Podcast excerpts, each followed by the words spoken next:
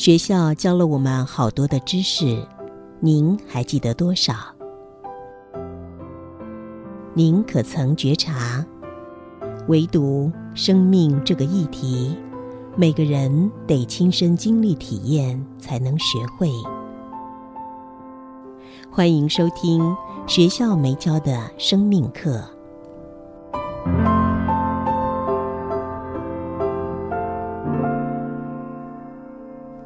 新阳心灵笔记，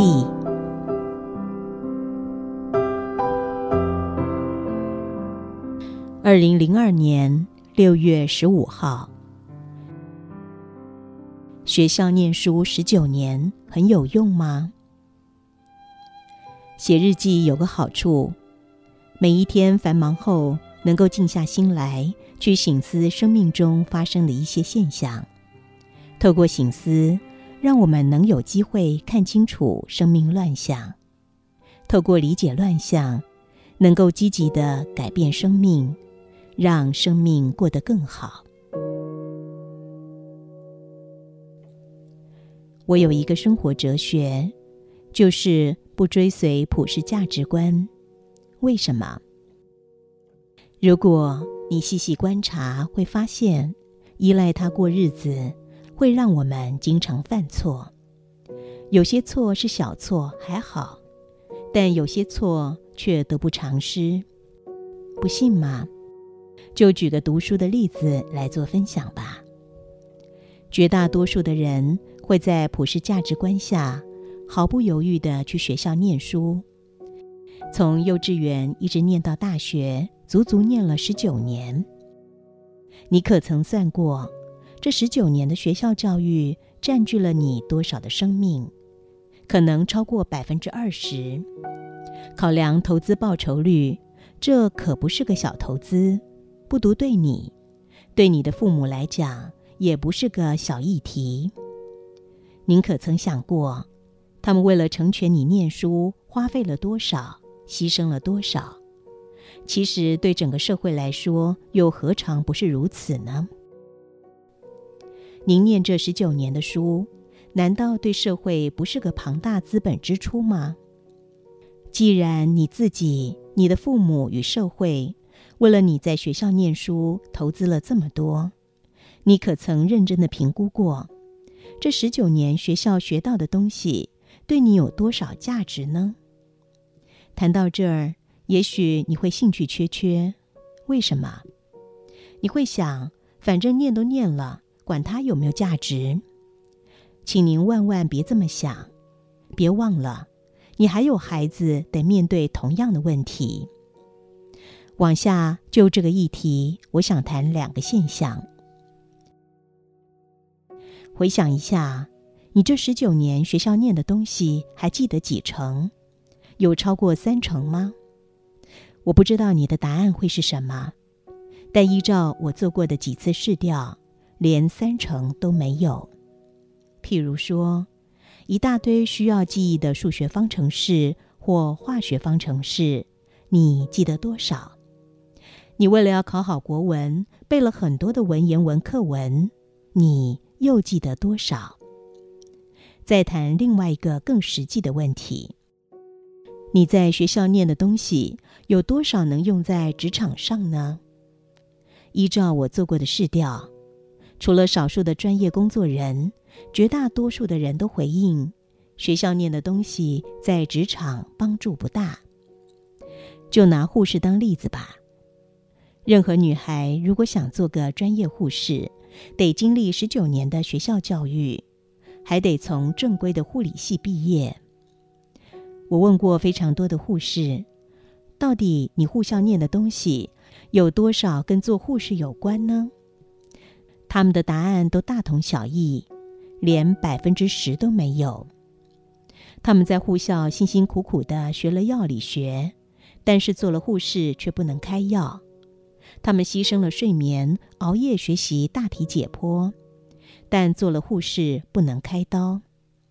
另外说了，也许你不信，理论上他们连最基本的打针都不可以，因为打针是医生的工作。做了呢，就是违反医疗法。护士在护校学的一大堆的东西，竟然不能在临床上使用。对这个矛盾的现象，你不觉得有趣吗？规划教育的教育局不觉得它怪怪的吗？早年医学院念书的时候，同期有个念药学系的同学，他高中辛辛苦苦的念书，考上了药学系，但你可猜得到他毕业后的工作是什么？他每天穿着西装笔挺，手上提着一个体面的零零七公事包，满街卖药。他在医学院辛辛苦苦念了一大堆的药学知识，结果在职场上几乎用不到。我坐长城飞机，为了要消磨时间，常会跟空中小姐聊天。我经常问空姐：“你在学校学到的东西，跟做空姐有什么关系呢？”他们的回答千篇一律都是关系不大。如果学校教的东西与空姐工作关系不大，那立志做空姐的女孩，为什么迷信读书万能论，忙着去学校学一大堆没用的知识？我在想，如果我立志想做空姐，与其追随普世价值观，学一大堆无用的知识，不如反向醒思，打击乘客对空姐的期望，学习耐心、爱心与贴心，这不是更有意义、更有智慧吗？美国西南航空公司是美国国内航空公司在服务跟业绩评价上的佼佼者。你可知道，西南航空公司应聘空姐的基本条件是什么？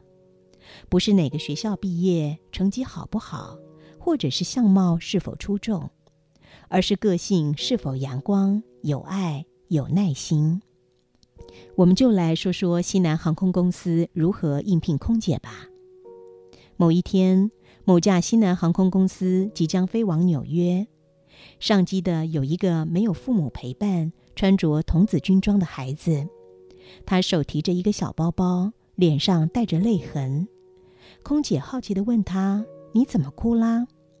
这孩子说：“我们童子军必须要日行一善，我得要把规定数量的糖果卖掉，但我要回家了，糖果却没有卖掉。”这位空姐听了没说话。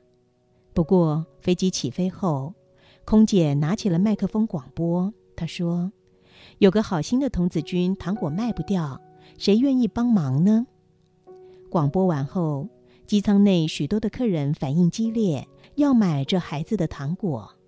结果机舱客人想要买的数量是这个孩子能够卖出的几十倍，还有许多的客人抱怨买不到呢。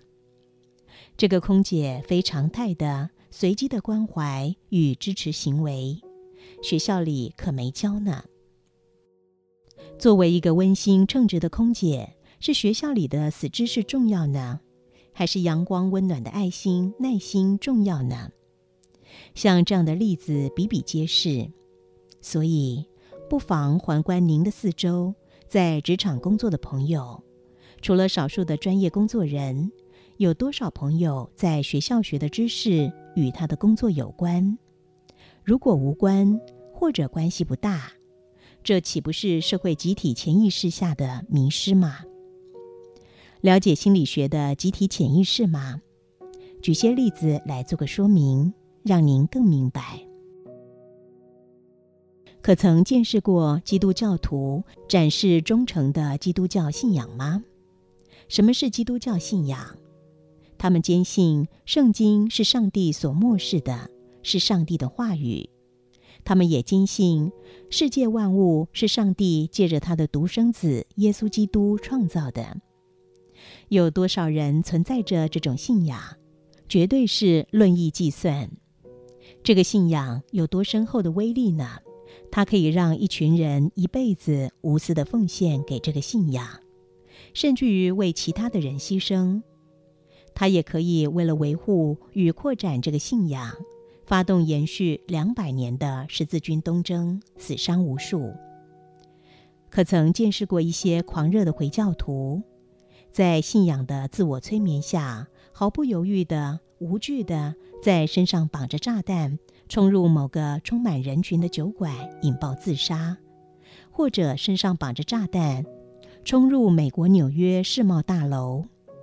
请别误导，我不是打算传播或者批评宗教，我只是想借由宗教信仰提示人类的思想，存在着一个潜在的元素，就是集体潜意识。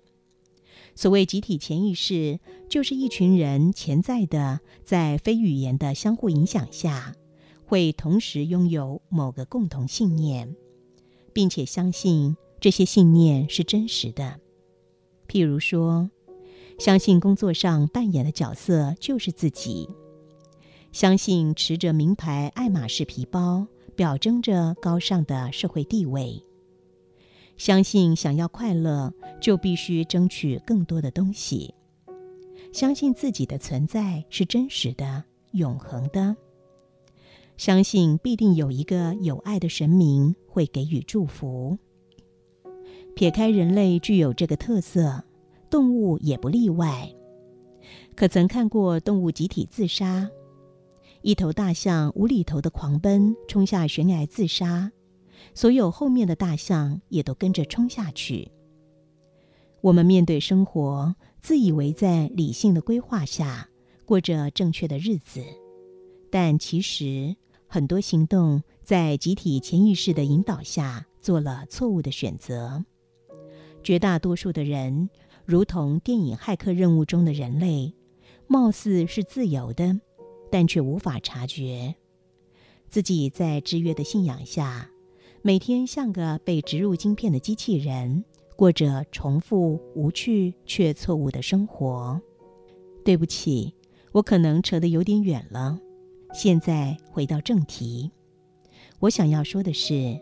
现今人类拥有的一个共同的潜意识信念，就是相信必须到学校念书，相信到学校念书是有益的，相信到学校念书才有前途。